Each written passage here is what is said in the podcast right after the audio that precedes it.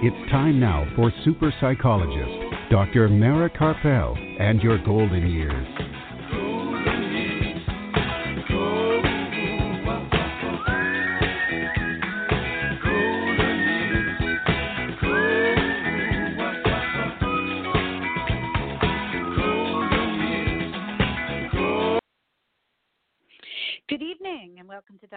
Karpel and your golden years this evening and every Sunday evening at 5 p.m. Central Time, and that's East, 6 p.m. Eastern Time, right here on blogtalkradio.com and on drmarakarpel.com.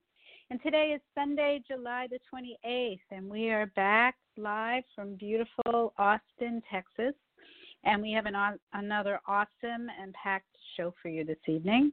Art Mendoza of Accomplice Entertainment, producer of this show, is here with us to make the program run as usual. And in a little while after the break, we'll be joined from Hawaii once again by author, speaker, and director and founder of the exclusive Hawaii Addiction Treatment Center and author of Addicted to Monkey Mind Change the Programming That Sabotages Your Life, J.F. Benoist. And this time, JF joins us to talk a little bit about PTSD and how monkey mind affects that and some treatment for that. So I think that's really an important topic. Um, and I, you know, I work a lot with veterans who have PTSD, so I'm really, really interested in this discussion. And then later in the program, musician Brett Marshall will join us once again from South Padre Island, Texas. Also, later in the program, we'll be listening to the second interview that I did when I was at the border a few weeks ago in the Brownsville bus terminal with Team Brownsville. And I met with Sergio Cordova um, to talk about what's happening on the border. And in this interview, I actually interviewed one of the asylum seekers who Sergio has sponsored so that he could stay in the United States after his release from the detention center. And um, so it's an interesting interview, and Sergio translated for us. Also, along the way, I'll give another sneak peek into my book, The Passionate Life Creating Vitality and Joy at Any Age. And this evening, I'm going to talk about detoxing from the critics. Um, and throughout this evening's program, we will have time to take your questions. So if you have any questions or comments for me or for my guests, please feel free to give a call. The toll free number is 855 345 4720. That's 855 345 4720. Or you can email your questions to me and I will read them on the air to my guests. And my email address is Dr. Mara, that's D R M A R A, at drmarakarpel.com, D-R-M-A-R-A-K-A-R-P-E-L.com. And just keep in mind that if you have questions for my guests, um, to call or email while they're on the air so they can answer them. Now, the pre recorded interview on the border, obviously, um, they won't be able to take questions because that was pre recorded. And You'll be able to hear this evening's program again by going to my website later this evening, and the link to the podcast will be posted along with any of the website links given by my guests. Um, and you can also hear the pro- podcast as soon as five minutes after the show ends by going directly to Blog Talk Radio, B-L-O-G, talkradio.com slash your golden years.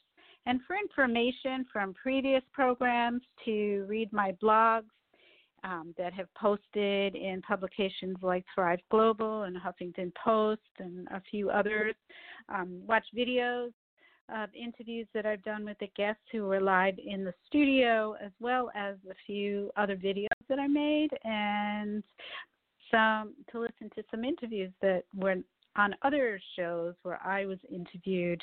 Um, all of that is at my website, along with information about my book, and that is drmarakarpel.com. And you can also hear all of the previous programs that we've done here with Blog Talk Radio over the past five and a half years by going to blog, B-L-O-G, slash your golden years. And be sure to follow me on Facebook because if you follow me on Facebook, you will find out about upcoming events, what shows coming up next.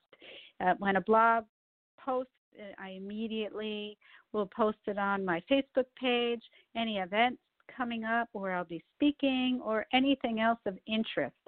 So my Facebook page is Dr. Mara Karpel, Your Golden Years. And if this is the first time that you're tuning in, I'm a licensed psychologist from New York City, and I practice here in Austin and occasionally in the Rio Grande Valley of Texas. And I work with adults of all ages and have a specialty of working with seniors and caregivers. And for the past few, few years, my main focus has been working with veterans um, evaluating for PTSD and other service connected mental health issues. And if you want to contact me, I'm available to receive your call. My phone number is 512 626 6973. Maybe you have a question that you want to ask me, or a comment, uh, or some information that you want me to know about. You can also contact me through email Dr. Mara at drmarakarpel.com or through my website and just click on the contact link. This evening's program is produced by Accomplice Entertainment, Postal Productions, and Psyched Up Productions and sponsored by Dr. Ronald DeVere, neurologist, memory specialist, and author of the book, Memory Loss Everything You Want to Know But Forget to Ask. To make an appointment with Dr. DeVere at his memory clinic in Lakeway, Texas, or to purchase a copy of his book, you can call him at 512 261 7909, or you can email him at rdevere, that's R D E V E R E, at austin.rr.com. And his book is also available on Amazon. And this evening's program is also sponsored by Storyhouse.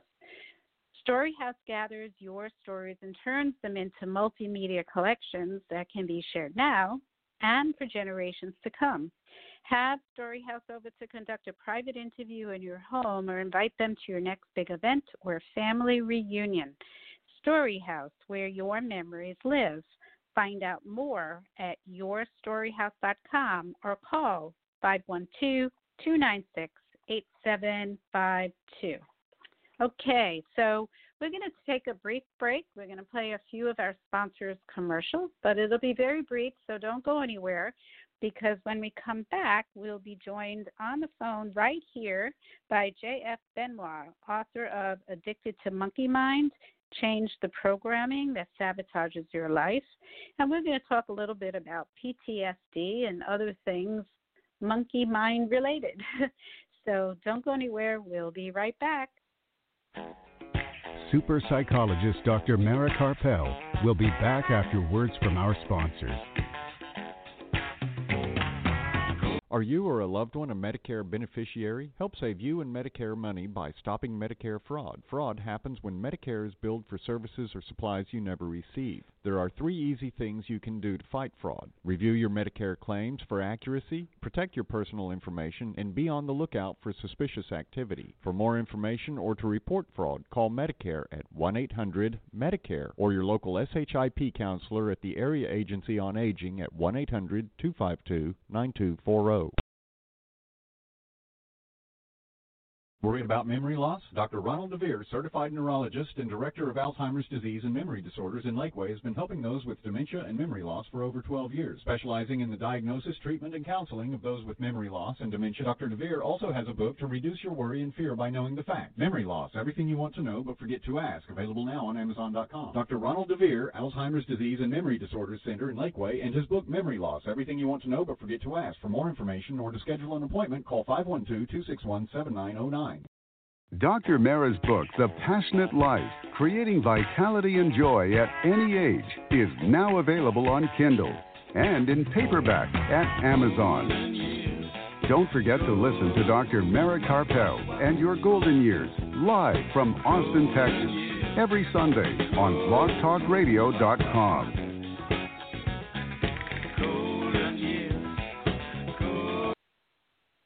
All right, and we are back. If you're just joining us, this is Dr. Mara Karpel and Your Golden Years right here on blogtalkradio.com and on drmarakarpel.com.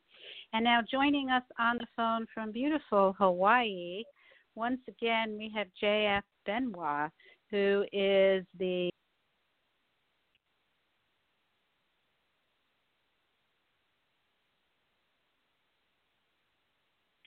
to the monkey mind. Hmm. Oh, I, I don't know where I went there, but author of the book Addicted to the Monkey Mind Change the Programming That Sabotages Your Life. Welcome, JF. Thank you so much for having me back. It's wonderful to be on your show once again. Yeah, I'm really excited that you're back because we had such a great time speaking last time, and I felt like there was so much more to talk about. Um, so, so how are you? How are how is beautiful Hawaii?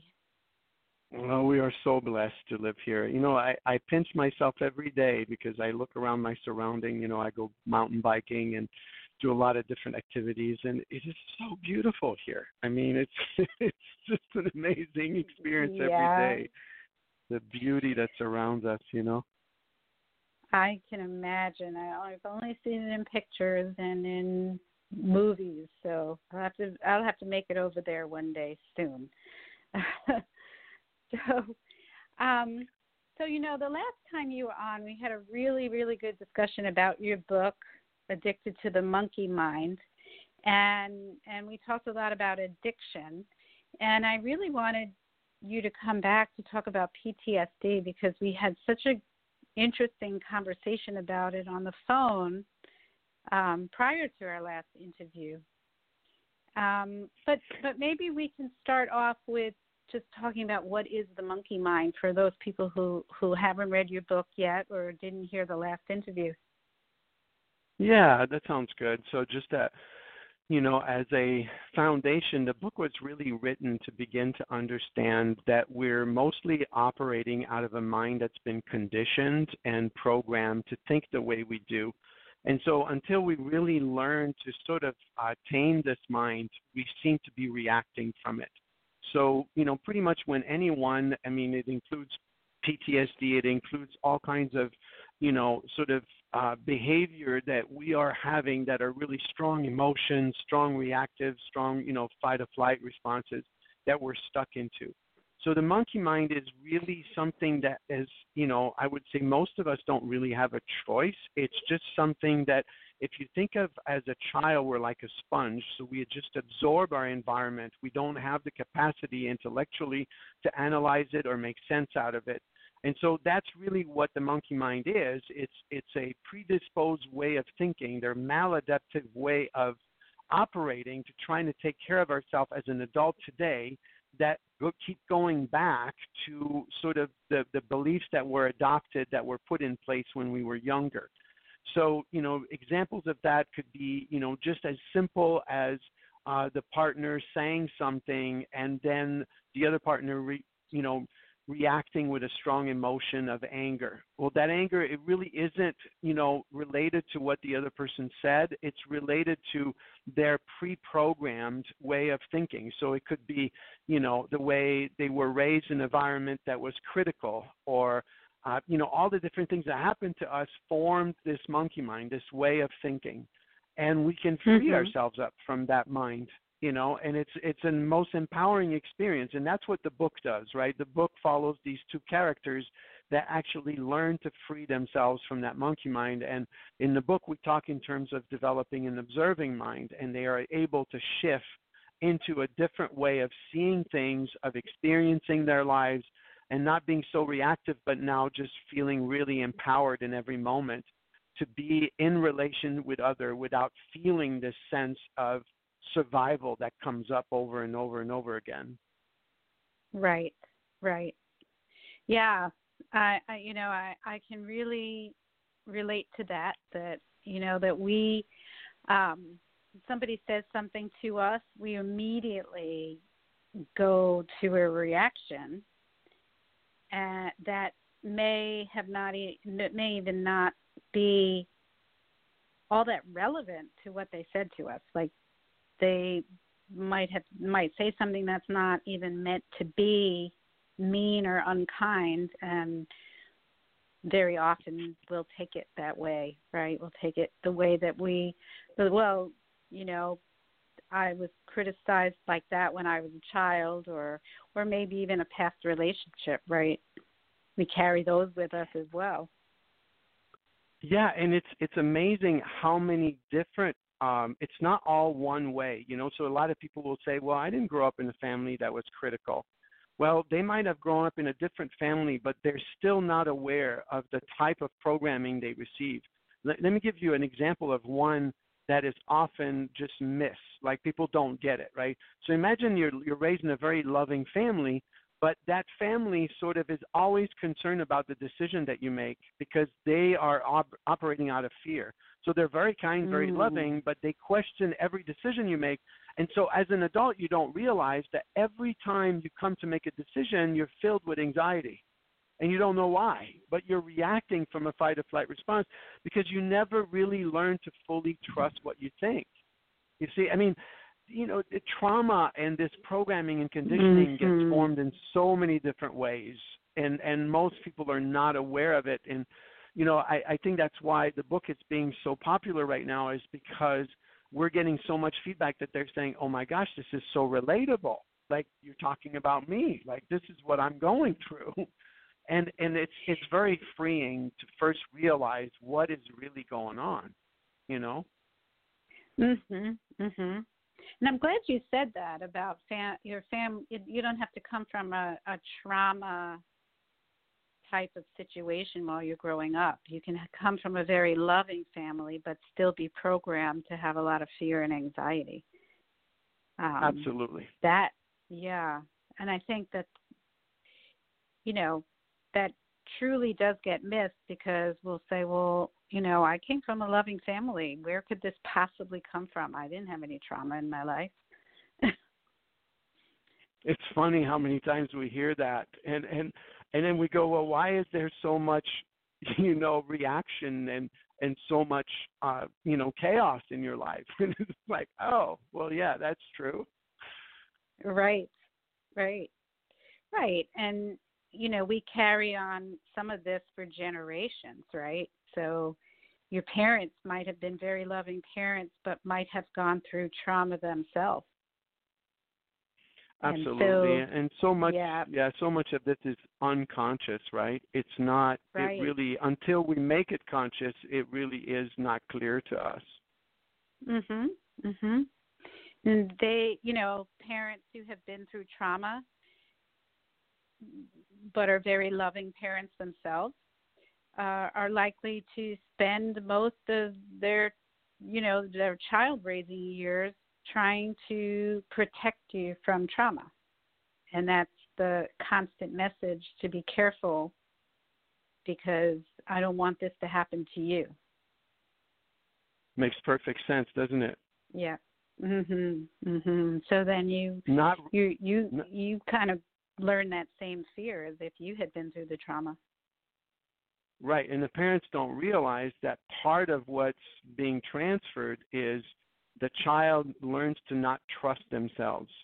So they're in a constant mm-hmm. state of doubt about what they think or even about taking a risk in life, which is not conducive to healthy thinking, right? If you're constantly doubting yourself, my gosh, that produces a lot of anxiety.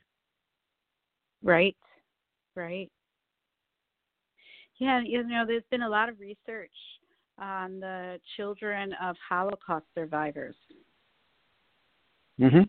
Um, you know, and it's as if the children themselves have been through a trauma. Right. Right. You know, they a lot of their um, reactions are pretty similar to someone with PTSD.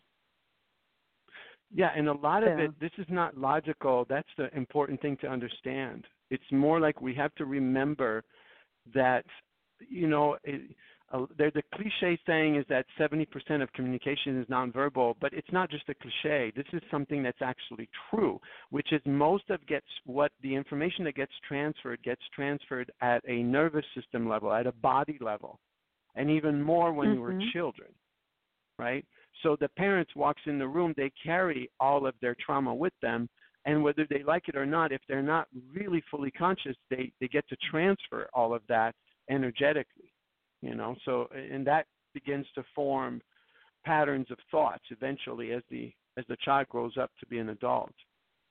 Right so now how can we undo especially if we've been through our own trauma and have PTSD or even carry the trauma of our parents you know and have a sort of vicarious trauma um, how do we undo that yeah, that's a wonderful question, and I, I'm really glad that we're talking specifically about PTSD today because I think there is some misunderstanding about it. Okay, so I know a lot of people think that in order to have PTSD, for example, you you had to go through something extremely traumatic. Well, we're beginning to see that that might not be the case, right? So if we mm-hmm. look at the most layman's term definition of PTSD, it would be this it's the inability to shake off a negative cognition. So what that really means hmm. is I'm my mind is caught in a pattern of thought that keeps repeating itself over and over and over that produces, right, this immense amount of anxiety that then prevents me from functioning. Okay? So how many of us can think and to a certain level that we're caught in different levels of PTSD. So somebody, imagine somebody could have financial issues and they're caught in it, and, and maybe this goes on for years. So they might be different levels. It's mm-hmm. no different though than somebody who's been to the Vietnam War. It's it's it's still the same principle. So we have to look first through the lens of, oh, okay, so you know, and it does go back to this monkey mind, which is that the the monkey mind has a good intention. It's to protect myself from having more trauma occur or more disaster happen. But the strategy of this monkey mind is actually rooted in, in influence by the events that it went through and by the way we were raised. And so it really isn't uh, the most efficient, you know, way uh, of thinking that can get me out of it. So it's kind of like, you know, Einstein said the you know the most profound thing you can't solve the problem from the same mindset that created it right so that's a little right. bit of what's unfolding there right so so imagine that if we can first establish okay that um, it's it's not our fault first of all we have to bring a lot of compassion to ptsd so mm-hmm. I would say one of the first ingredients is to start to have more of an attitude of blessing. So it's just like of welcoming the experience itself. And that that is one thing that I think is oftentimes not um, not taught for most people with PTSD is is you know think of the mindset that a person has around anxiety is let's get rid of it right let's move away from it right right mm-hmm. now here here's the other part that's really important so we know as therapists that one of the important steps to take is we understand that we have to look at the pathology of it. We have to be able to go back and revisit those experiences. And somehow the real solution is to be able to navigate it, but this time in the present moment, here and now, to create a different outcome. That's ultimately what will actually change the pattern of thought. Okay, is to be in my adult self and be able to see that I am this person who's different now than when this has, has occurred. Okay? And in that uh-huh. place, I can actually create a different belief, right? But here's the thing before we can get there, there's something extremely important that oftentimes is a link to be able to build the strength to get there that is missed. And the first step that we worked with with PTSD is what we call building resiliency. Does that make sense? Okay. Mhm. Mhm. So what so what I mean by that is imagine someone with PTSD is like a car with no gasoline in it. And you're asking the car to suddenly move forward and maybe even start doing some off road things. It's like, no. It's like there's no car, there's uh-huh. no gasoline in the car. There's not enough resources for this car to function. Okay? So imagine mm-hmm. that PTSD is like that. So we can't start going into the trauma until the person is in the current state in the here and now of resiliency. So imagine simple things that we can do. You start working with a PTSD person, and they can do that in their own lives, actually.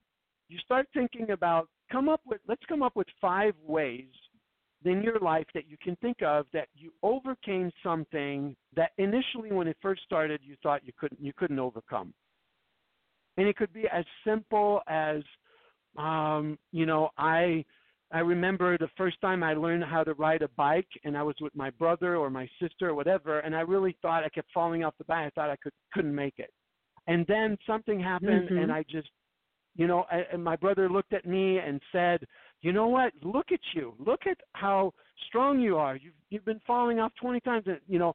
So now I'm bringing back. This is a visceral experience. Okay. This is not a positive affirmation now. The, these are real events that have occurred, and that pattern of right. thought in that moment actually existed. Does that make sense?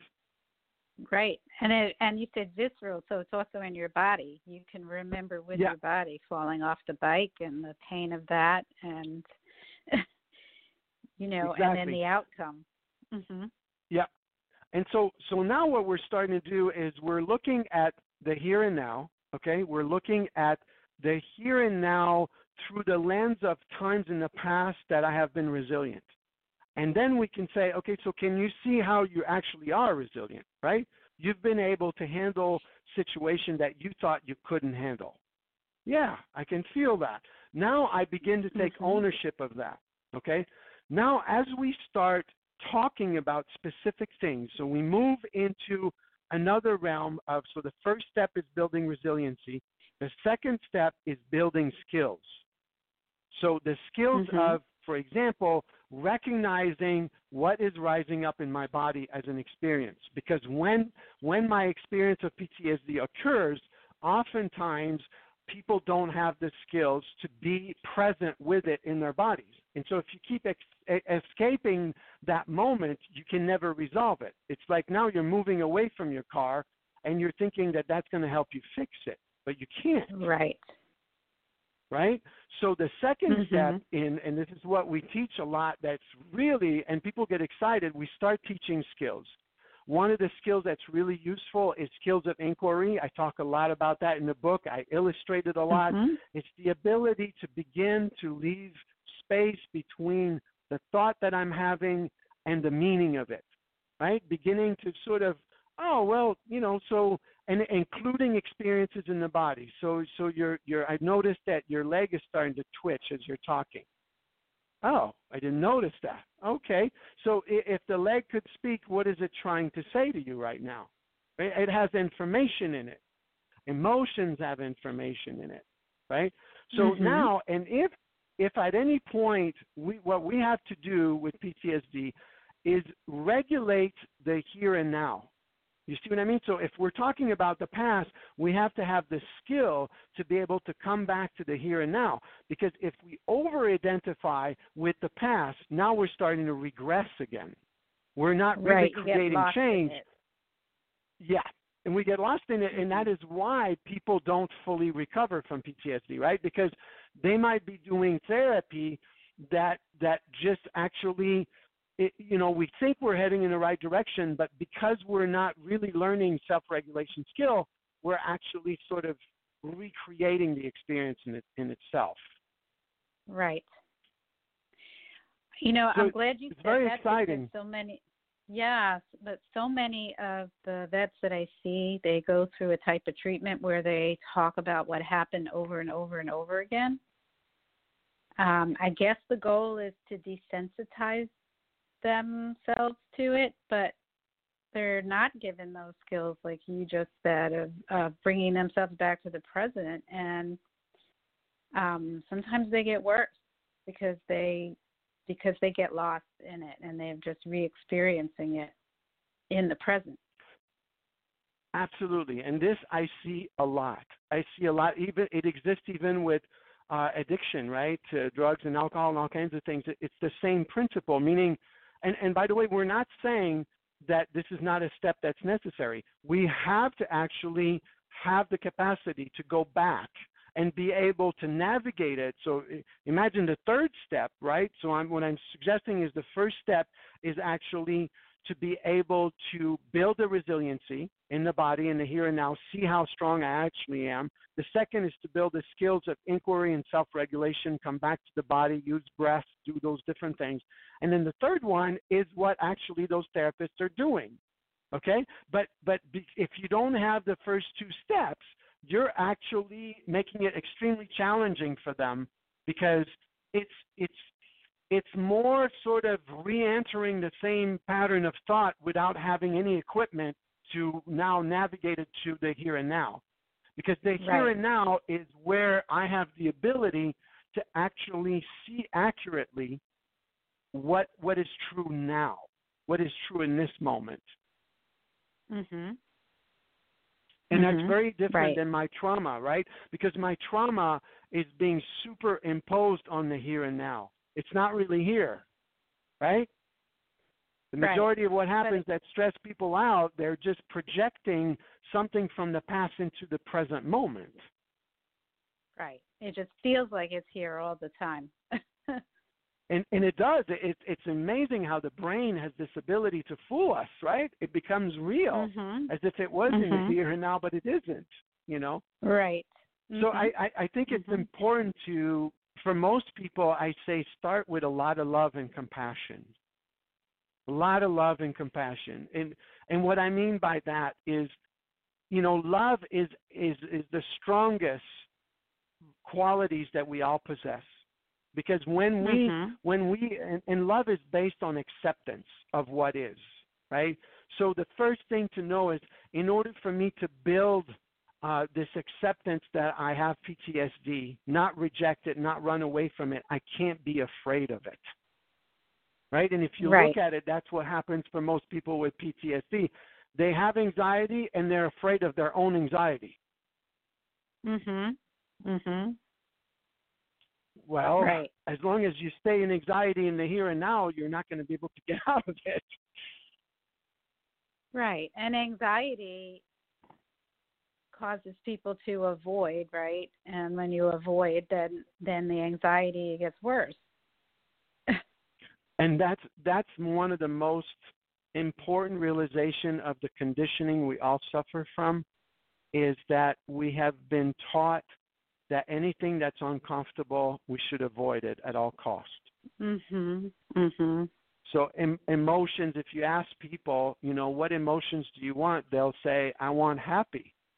Okay. Well, if you repress your anger, do you get happy? No. You don't. Right. You have an experience of repressed emotions. So all experiences in the body have to be honored if you want happy. You know, Mm-hmm. um, I don't know. Mhm. I think you know about Brené Brown. The, the the one of the piece of research that she found is that she started researching people who were truly happy, right? And she wanted to find out what was the difference between somebody who's able to be consistently centered and not in a state of anxiety, but actually present and happy. And what she found Uh-huh. is that they they all had the same view of life, which was that all experiences have to be welcome. So they had a high capacity for discomfort. They had a high capacity for, hey, when I'm sad, I'm going to experience sad now. And sad is going to make its way through me. And I'm going to mm-hmm. find myself back to being happy again. But in our conditioning, we've been conditioned, right? And it's really awesome how you see that in in Addicted to the Monkey Mind, right? You see these two characters and all the other characters that come in. That you you see that that's epidemic in our society, right? It's like that's what's ruling all of our thinking is is that we want to avoid and uh, discomfort at all costs, as if that's going to make us happy or take care of ourselves. Right, right, and that just leads to addiction. it leads right. to all kinds of crazy behaviors uh, workaholic, Yep. you know, uh, all kinds of things. Yeah, and you know we have a professional sports game on air 364 days of the year. That's what I've been told.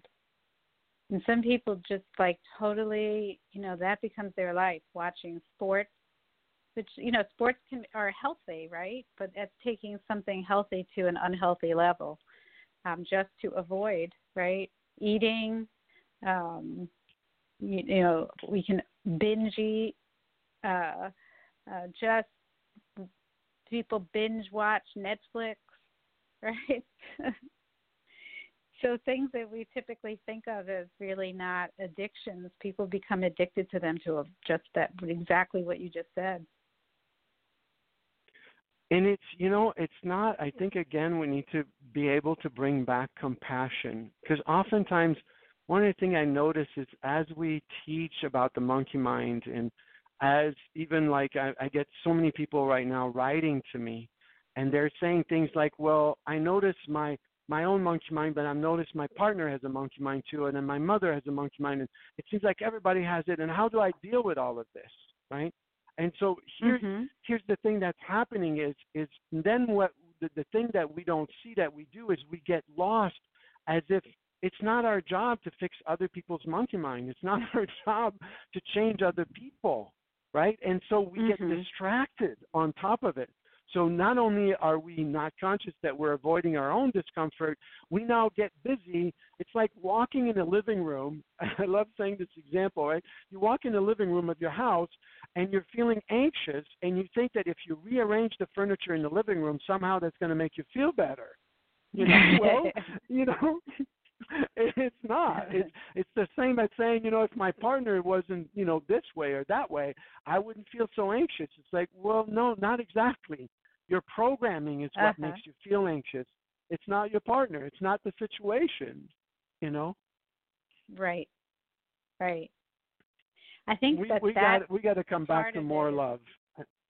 Yeah, I think that part is really hard. It's, you must find a lot of resistance. Um, I'm just guessing with because I've well, run into that with clients where you say it's not the situation, it's your it's your reaction to it or how you know your programming that creates the reaction. Um, we're we're also programmed to see everything as caused by external events Yep.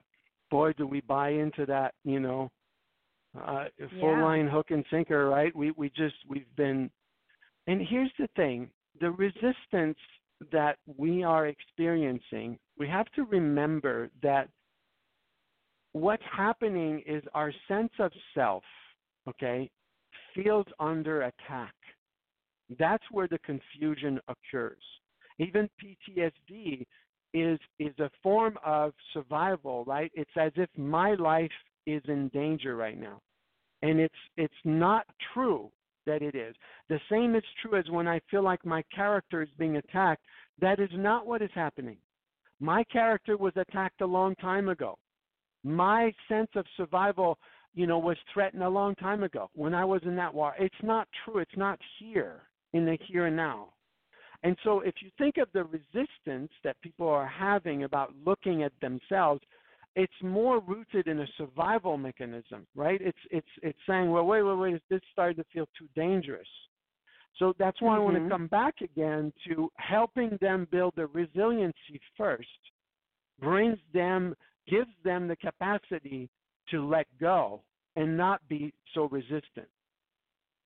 You know, right. it, it's it's, and that's why and it's it's very subtle how we build this sense of our resiliency but it's really important because we have to be able to recognize that look i mean if you look at everybody pretty much if you look at their lives and you saw a video of everything that's happened to them you would start thinking wow we are resilient. This is crazy that we all survived through all these different things that have happened to us. You know it's like uh-huh. joseph campbell talked about that our life is like a hero's journey it's full of little hero's journey. Think from the time, the first time you go to school, you've never been to school, the cliche of like being terrified of, you know, going to school and being rejected, right? everything from Uh-huh. that to having your first baby, getting married, going to college, uh, buying your first car, learning how to drive. I mean, just everything we do is full of these little hero's journey. And then there's there's trauma. If you throw trauma in the mix and all the different things that start happening, we don't have a sense of our resiliency. And that's part of the Mhm. problem. We're in a monkey mind that would rather predict doom than predict that we're strong, that we can handle things. Isn't that amazing? It wants to protect us by telling us, right, a story of we won't be able to handle it. And we don't realize it. We subscribe to that. Right. Right. You know, and it, it's very uh, crazy making. Yeah, it is, but I can see the the the reason for it being, you know, when we were in trauma, when we were, you know, we had to have the alert. We had to look for danger, right? So our mind is trained that way to always look for danger, keep ourselves safe. Well, and thank you for if- saying that. And Yeah. this is on. where the compassion comes in, right? This is where the compassion comes in because you're absolutely right. So, for example, in the book, Kevin, you know, is raised by a father who says, "Oh, come on, just rub some dirt on it. Stop crying. You know, stop being a sissy. Uh, be more like like your brother or whatever." So, what what is the son to do when you grow up with a message like that, where you know you're going to get the brunt of it if you show emotion? Well, you have to shut down, right? And so Mhm. that very that very adaptive way of taking care of ourselves works, you know, when we're children. But then, you know, as you see in the book, you know, when he grows to be older, he's trying to have intimate relationship, you know, with with partners, and it's collapsing on him because he consistently cannot have uh, show intimacy. He can't have intimacy because he can't show his emotion. And now today Right. it's sabotaging his life, right? And that's really Mhm. what programming does. It's just that we're still somehow hooked to the belief that the way to take care of ourselves is through these maladaptive ways of coping with our environment that were learned, right, and conditioned. And it's Mhm. unconscious. That's the other Right. part that's ironic. You know Right. that the one one thing I say in the book that I, I I think it's one of the most it's most ironic thing when you look at it is if you were to ask people, literally, I, I've I've tested this over the years, and you ask them why they drink. Okay, the majority of people will tell you that they go to social events and they drink to take the the what they call the edge off. You know, Mhm. and and it's just like but nobody ever ever ever even think to stop for a second and say what edge are you talking about the edge off of what? Right. there's an there's an edge? So you just walked into meet people and suddenly there's an edge? Well no the, the- the edge was there before you even walked into the room. That's the conditioned monkey mind you know? Right. So, JF, if people are interested, because this is really just so fascinating, your book is so wonderful because you touch on all of this. And um, if if listeners are interested in finding out more about you and about your um, your center in Hawaii and about the book and even purchasing the book, how can they do that? Wonderful. So uh, the main website is three words spelled out. It's theexclusivehawaii.com. So those three words, the word the, T H E, exclusive, E X C L U S I V E, Hawaii, H A W A I I dot com. So on that website, it's the best place to actually purchase the book. Um, we're offering it half off with free shipping. So it's nine ninety nine for the book instead of being nineteen ninety nine plus shipping. Um, you can That's also great. find it on Amazon. It, yeah, so that's the best way to get the book. Uh, you can also find out more. There's great things to read on that web on that website because I talk about experiential engagement therapy, about core belief restructuring, and a lot of you know the things that can be really helpful to people. We also have a blog on that website called Addicted to the Monkey Mind blog, and we're posting every week Uh, it's like a continuity of the book, so it's really fun. People are loving that because they really enjoyed reading the book, and now they keep reading relatable stories about different issues. Mm. Uh, we actually wrote one about PTSD uh, for the Fourth of July. So there's a lot of things that, that are happening on that website. I encourage people to go there. Uh, of course, if they prefer to go through the regular channel, we are on Amazon. You can find uh, Kindle paperback. You can find it uh, there as well. And um, yeah, and I, I just I just again want to say to all the listeners to that there's a way to really that's really important to realize that none of this that everything every problem we ever have in our lives there is a solution to it. And we we just have mm-hmm. to remember that you know. It's not because we're stuck in a mind that tells us otherwise that that means that's true you know. And developing a new mindset is one of the most empowering things we can possibly do. So I, yeah. I really encourage people to to read the book because of that because it's so life transforming to be able to have that foundation of understanding how we actually get out of this monkey mind yeah, and that's really, really important. And I, I'm going to post that information on my website, and I'm going to start following your blog because that sounds great. Um, awesome. Yeah. Well, thank you so much for coming back on the program. And you know, you're always welcome back because there's just so much to talk about. As you can see, you know, we we end up having to end when there's so much more to talk about. So I'd love to have you back on again in the future, and um, and enjoy Hawaii. Lucky you. Thank you. Thank you so much. It's absolutely a, bre- a blessing to be on the show with you. And yeah, I mean, maybe someday you could just come here and we can do the show from here, sitting under the palm tree. Oh, that sounds awesome. Um, um, I may just pick you up on that. I could, I can take you surfing. You know. Uh-huh. Great. All right. You have a good afternoon. It's it's pretty early Thank over you there. so much. So enjoy it, your it day. Is. Thank yep. you. Beautiful. Okay. And, and and blessings to all the listeners. All right. Bye bye now. Aloha. Aloha. All right. We're going to take a brief break and we have lots more to come, so don't go anywhere. We'll be right back. This is Dr. Mara. Dr. Mara's book, The Passionate Life Creating Vitality and Joy at Any Age, is now available on Kindle and in paperback at Amazon. Don't forget to listen to Dr. Mara Karpel and Your Golden Years live from Austin, Texas, every Sunday on blogtalkradio.com please visit us on the web at www.drmarakarpel.com. All right, and we are back. And if you're joining us, this is Dr. Mara Karpel and your golden years right here on blogtalkradio.com and on drmarakarpel.com.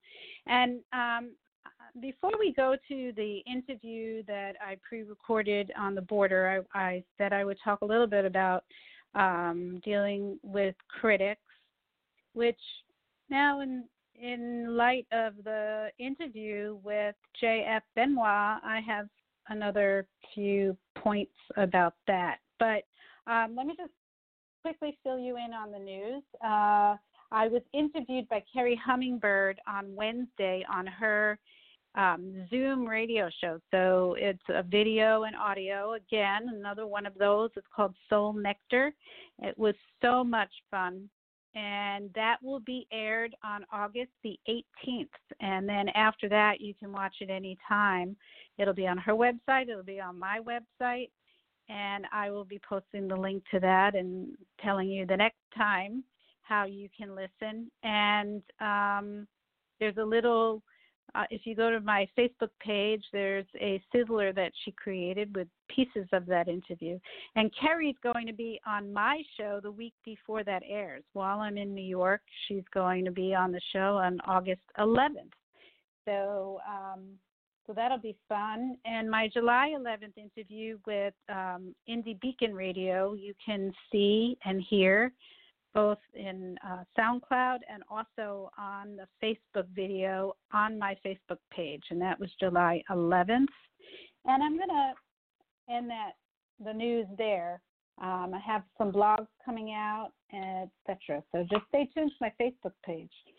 So one of the issues that came up in the interview that I did with Carrie Hummingbird was the the idea that um, we will be criticized no matter what we do, and if we follow our dreams, we will be criticized. So I've spoken about that on the program, but it made me want to revisit that and and so I want to talk a little bit about criticism. So, you know, I've I've talked about how there are four essential pillars of having of living a passionate life, and one is um, gratitude.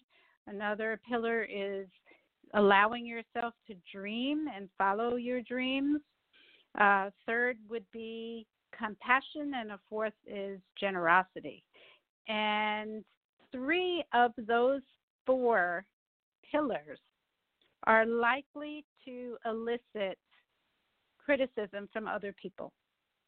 So it doesn't mean that you're on the wrong path when people criticize you, um, but these naturally will will cause other people to want to criticize you. It it's going to happen. It's a definite. So as JF was talking about if you're pre programmed to fear other people's criticism, then you're likely to not want to follow um, the path of following of following your dreams and um,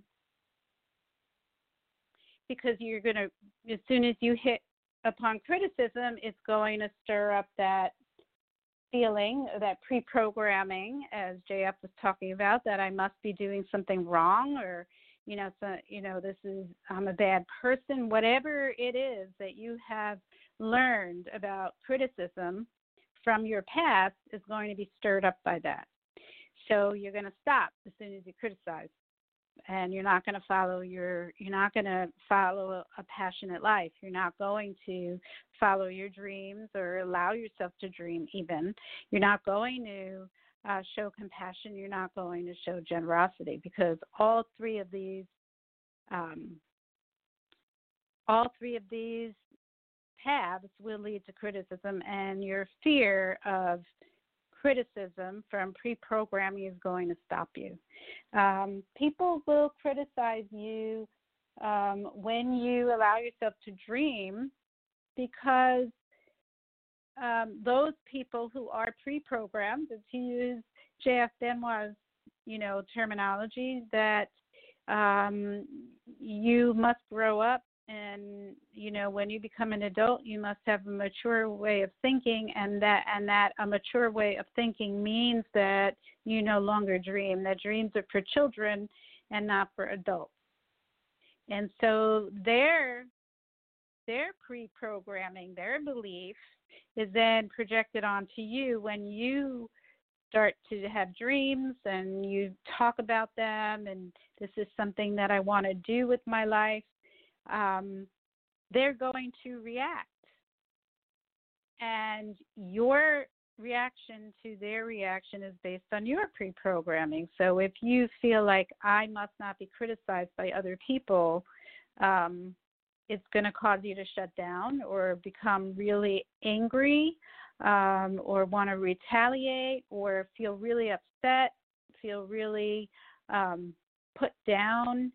Um, so having that awareness is is really important that this is not a this is not a, about you this is not this is not even real. So it's really okay to if you want to have a passionate life it's actually really necessary to allow yourself to dream. And where is it written that dreaming is not for adults Okay, so as an adult, you want to be responsible, but dreaming and following a dream does not mean that you're not being responsible.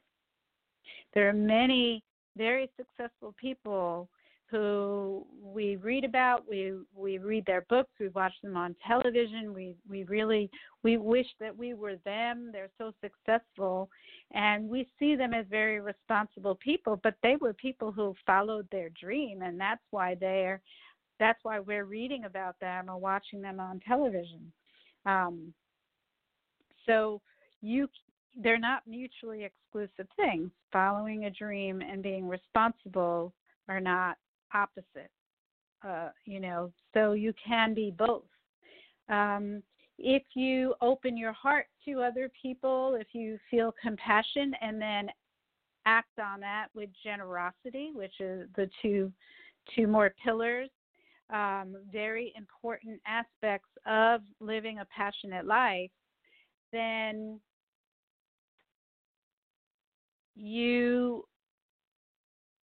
are going to run into people who will n- not share in that generosity or compassion and will put you down for it, will criticize you for it. And that's what we see a lot today going on. There are people who are very compassionate and generous and helping people who other people feel that you shouldn't be helping them. What about these people? You should be helping these people instead rather than the mindset of understanding because they have been pre-programmed perhaps that our hearts are very limited in their capacity or or that we are live in a very scarce uh, world that there's only enough room in our heart and there's only enough um, you know resources to be able to help a certain limited number of people. And so we need to pick and choose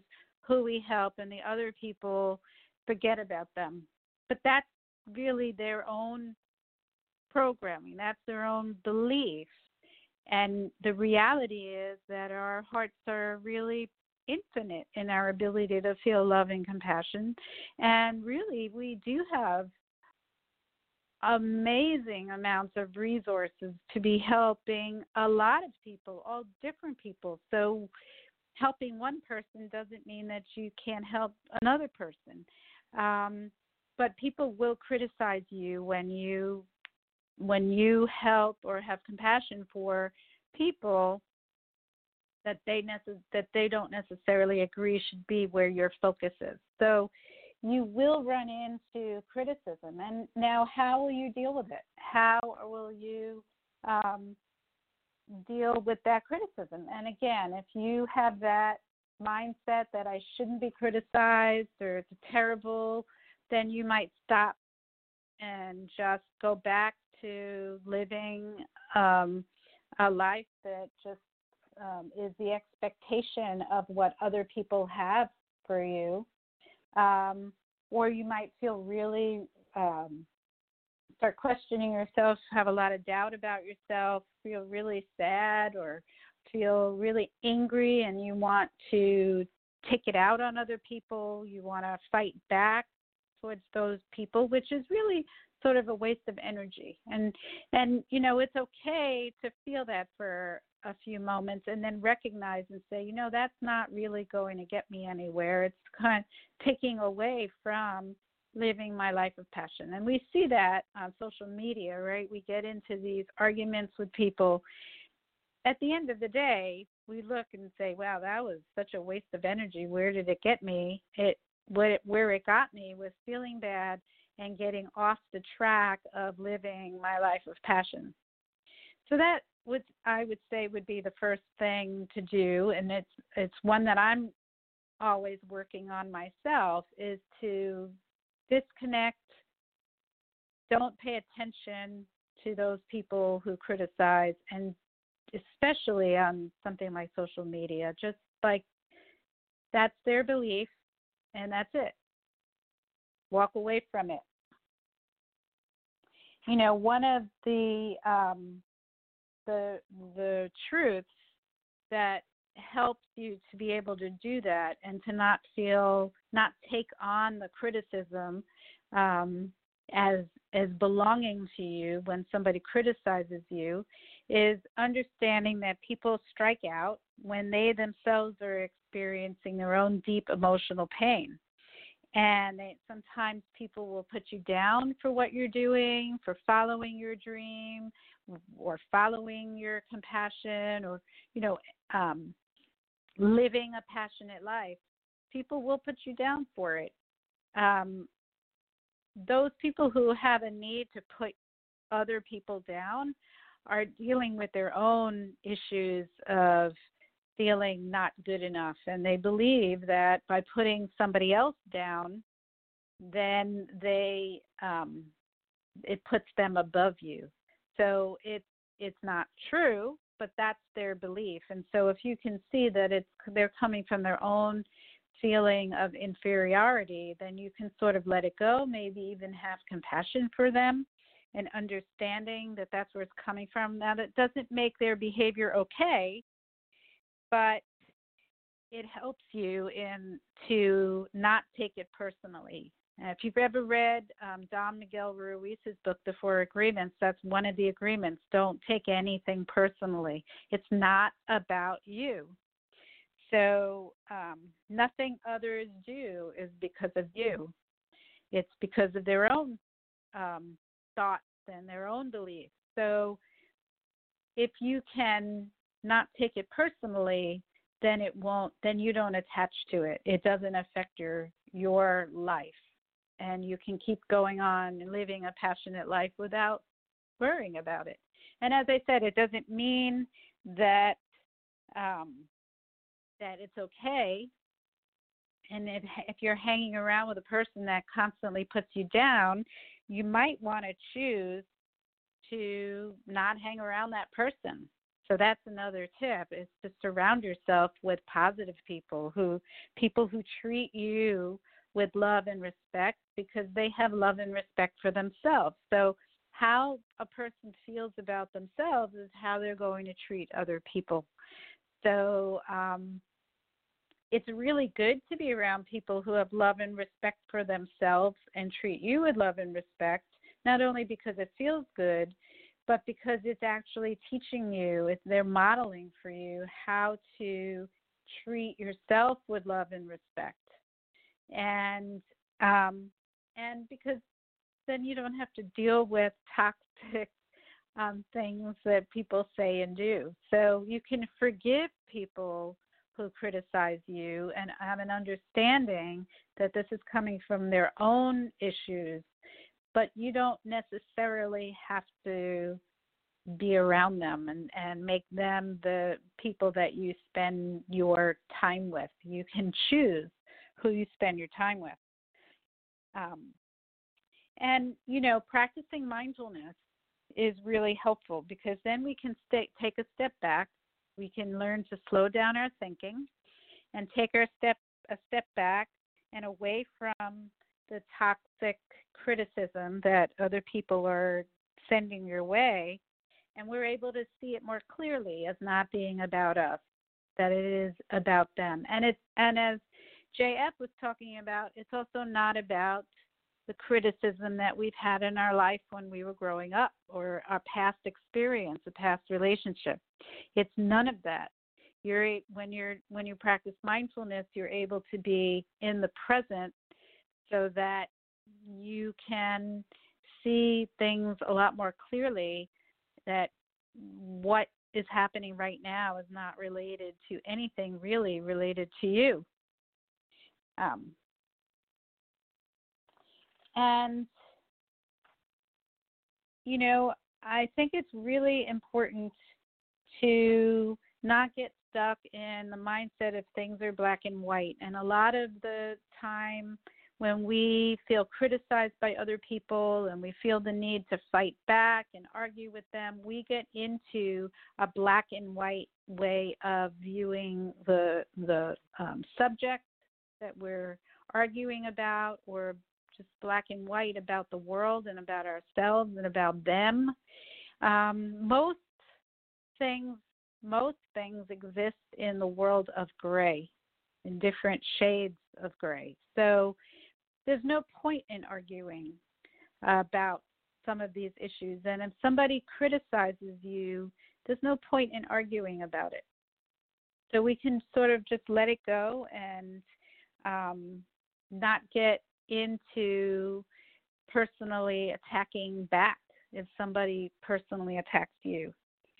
And I guess the question really that you have to ask yourself is are you willing to overcome the um, criticism of other people in order to follow your soul's calling or are you willing to give up your the your soul's calling to ignore the calling of your soul of what you're supposed to be doing in order to please other people and um, and avoid as we were just talking about in the interview avoid the negative events which is in this case being criticized by other people. So it's a it's a question that that you might have to ask yourself every day um, am I willing to give up on my dreams, on my calling, on what I feel that is the best way for me to serve um, humankind and to find joy in my life because I'm afraid of what other people will say. Um, okay, so on that note, I want to. I just want to let you know that I did just receive a message from Art, the producer, that Brett Marshall, the musician, has been rescheduled. Um, we were having some difficulty downloading the music, so the next time he is on in September, we will be able to play the music that he sent us. Um, but we're going to now play the interview um, that I was talking about earlier that I did on the border um, a few weeks ago when I visited the bus terminal in Brownsville, Texas, and I met with Sergio Cordova of Team Brownsville to talk about what was happening on the border. And I got to interview one of the young men who is an asylum seeker that Sergio has sponsored so that he could stay in the U.S. after he was released from a detention center. And um, so this is the interview with Gaitan and Sergio is translating for us. This is Dr. Mara Karpel, and I am here again at the Brownsville bus station with Sergio Cordova and Yaikan. And Yaikan was released from detention um, from, where did he come from, Sergio? Uh, ¿De dónde eres? Soy de Cuba. De Cuba. ¿Dónde está? Cuba. Cuba. Cuba. Sí, okay. And uh, Sergio has sponsored him so that he could move, he could be released from detention. And so, what I'd like to just talk about is get a brief report of what it was like in detention. How long was he there first? ¿Quieres saber ¿Cuántos días estuviste en detención y luego que describas un poco cómo fue esa experiencia en la detención? Eh, en el centro de detención exactamente tuve tres meses. Entré un 7 de septiembre y salí un 7 de diciembre. Eh, esa experiencia que tuve en el centro de detención no se la no se la aconsejo a nadie.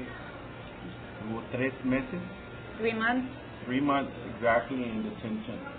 And he says that he doesn't wish that on his worst enemy, the, the experience. And why is that? ¿Y por qué estuvo tan mal? Eh, fueron tres meses muy difíciles. En primera porque no, no tenía familia aquí.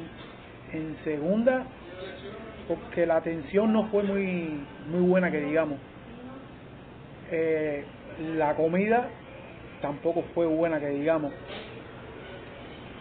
The worst part is is that he didn't have family here, mm-hmm. so he was alone, and the conditions that people didn't treat him well, and that the food was not very good at all. How was he mistreated, if he doesn't mind saying? ¿Cómo fueron los maltratos en la detención?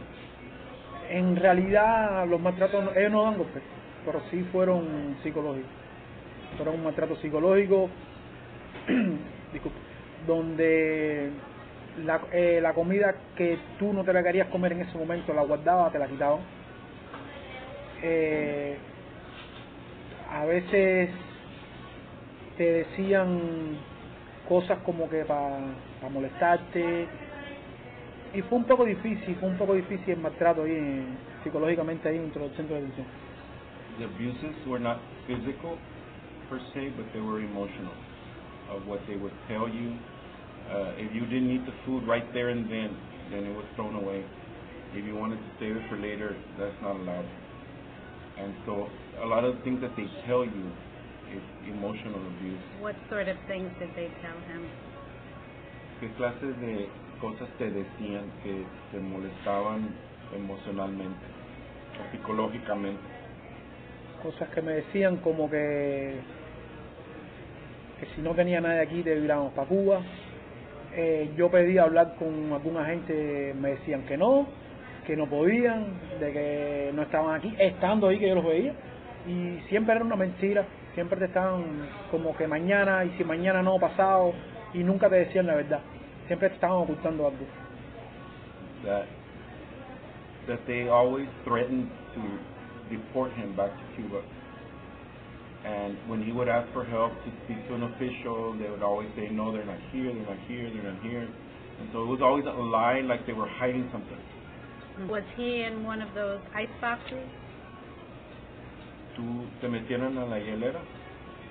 Sí, me metieron a la hielera. ¿Cuántos días? En la hielera tuve 24 horas. It was one whole day, 24 hours. What was that like? ¿Y cómo fue eso? Describe cómo es la hielera. La hielera es un lugar herméticamente cerrado, donde te puedes meter 10, puedes meter 15, hay un solo baño. El agua ahí mismo la tomas, no te dan para asearte. El aire acondicionado está todo el tiempo encendido. Te dan un, un papel brilloso para que te tapes, que no se sabe si te está dando frío más frío o te está dando más calor. En realidad no tapa nada. Es como para ellos cumplir un catálogo de que te dieron algo para taparte, pero en realidad eso no hace ninguna función. Y la hielera está difícil. Todo el mundo está ahí, uno arriba del otro, sin saber si, si hay enfermedades. En realidad está difícil, está difícil la hielera. the the crowding is, is terrible. People are on top of each other, and they give you that that sheet. He says that you don't know if it's giving you warmth or giving you cold because it serves no purpose. Uh, it's a very thin Very sheet. thin sheet, that aluminum sheet, Mhm, mhm. and it's very very cold. Right. What was just what was the reason that he came here? ¿Cuál es la razón que tú viniste aquí? La razón de que yo vine para acá, para, para los Estados Unidos, es para, para una mejora económicamente y, y para salir del régimen, para salir del régimen castrista que infelizmente a nosotros los cubanos nos perjudica mucho. To leave leave the regiment, the government, and to come for economic reasons to have a better life. Mhm. Okay. ¿Tú ¿Estuviste en prisión alguna vez? En Cuba no, ¿En la cárcel? he tenido, pero no prisión como que estar dos, tres, cuatro, cinco años no. He was detained for several days in a, a jail-like thing, but never in, in prison for a long period of time. Uh-huh. For political reasons? Por razones políticas, Las razones que yo estuve fue por, por los intentos de salida de Cuba hacia los Estados Unidos en, en una embarcación. the reason he was thrown in jail was because he tried to escape Cuba two times before and didn't make it. The Coast Guard picked him up before he arrived to the U.S. and was sent back. Okay. Okay. So you're seeking asylum. So estás pidiendo asilo. Yes. Sí. Okay. Thank you. Thank you. And thank you, Sergio, for making this happen. And um, we're going to air this on my radio show. And I want to thank you again. And I want to thank Subway for letting us use their restaurant here at the bus depot. And um, again, this is Dr. Mara Karpel, and youth has no age.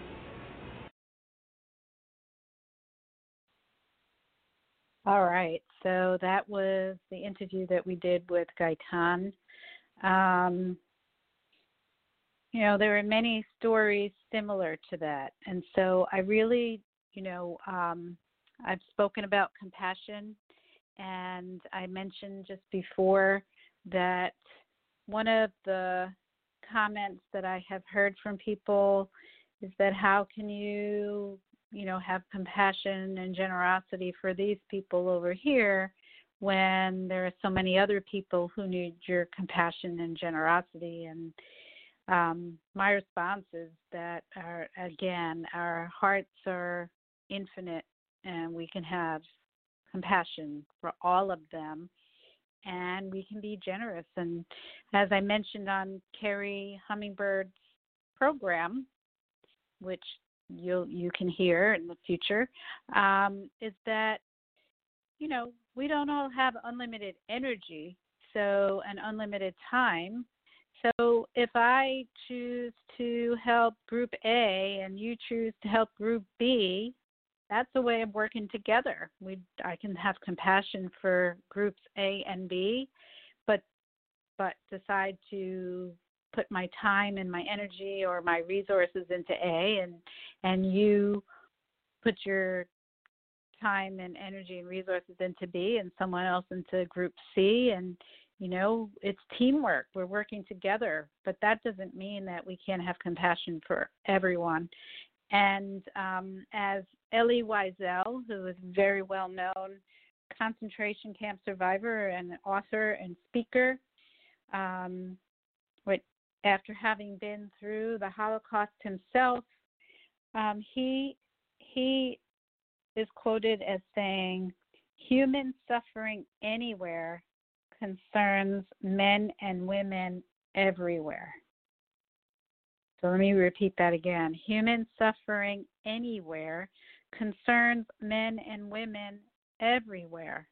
And I really, you know, I think that that's that is really the key to world peace is really understanding that we are all connected and it's not about who's in my tribe or my network and who who deserves my compassion and who is outside and doesn't deserve it, but that we are all connected and we have to help everyone and or at least have compassion for everyone and because of because we're all going to be affected by it since we are connected. Okay, so on that note, we're going to end the program a little early because Brett Marshall is rescheduled for September the 8th and um, before I go, I want to let you know what's coming up in the next couple of weeks. So I'm headed to New York for a few weeks, and next Sunday, August 4th, I will have just gotten there. So we're playing an encore of the show with Dr. Michael De Maria, uh, Tailored Moment, and bassist James E. Neal. So we'll be playing that next Sunday, August 4th.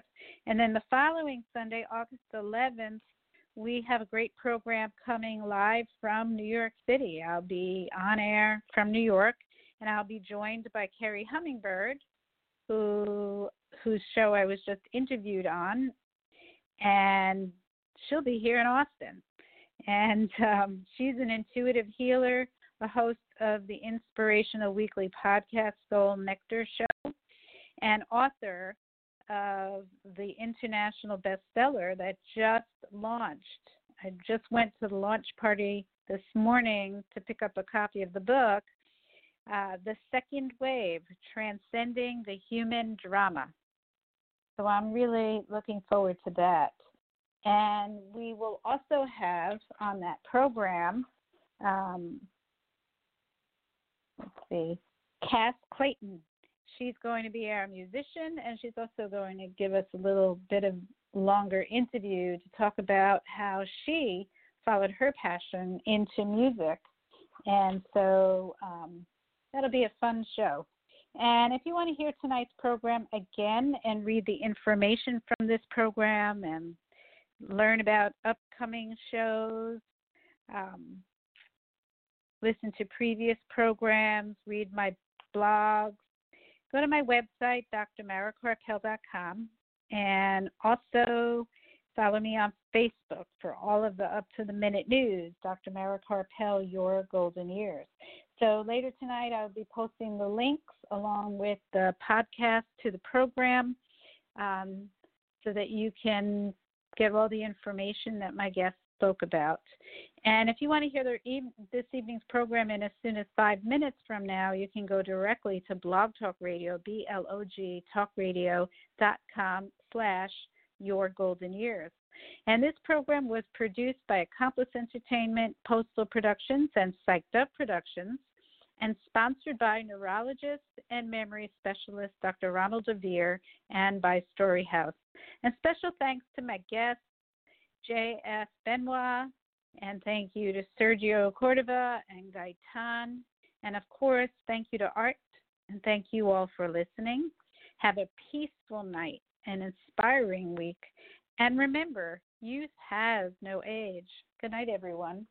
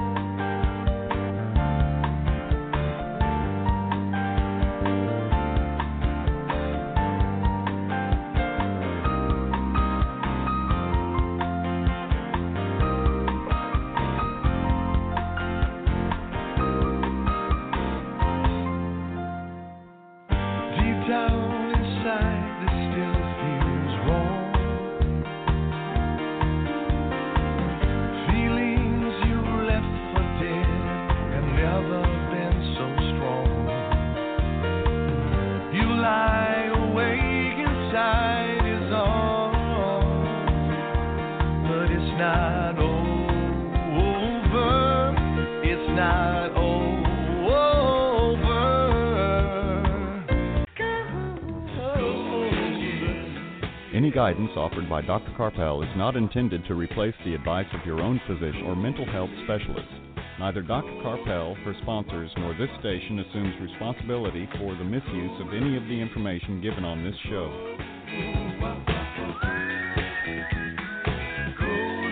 Lucky Land Casino asking people what's the weirdest place you've gotten lucky? Lucky? In line at the deli, I guess? Aha, in my dentist's office.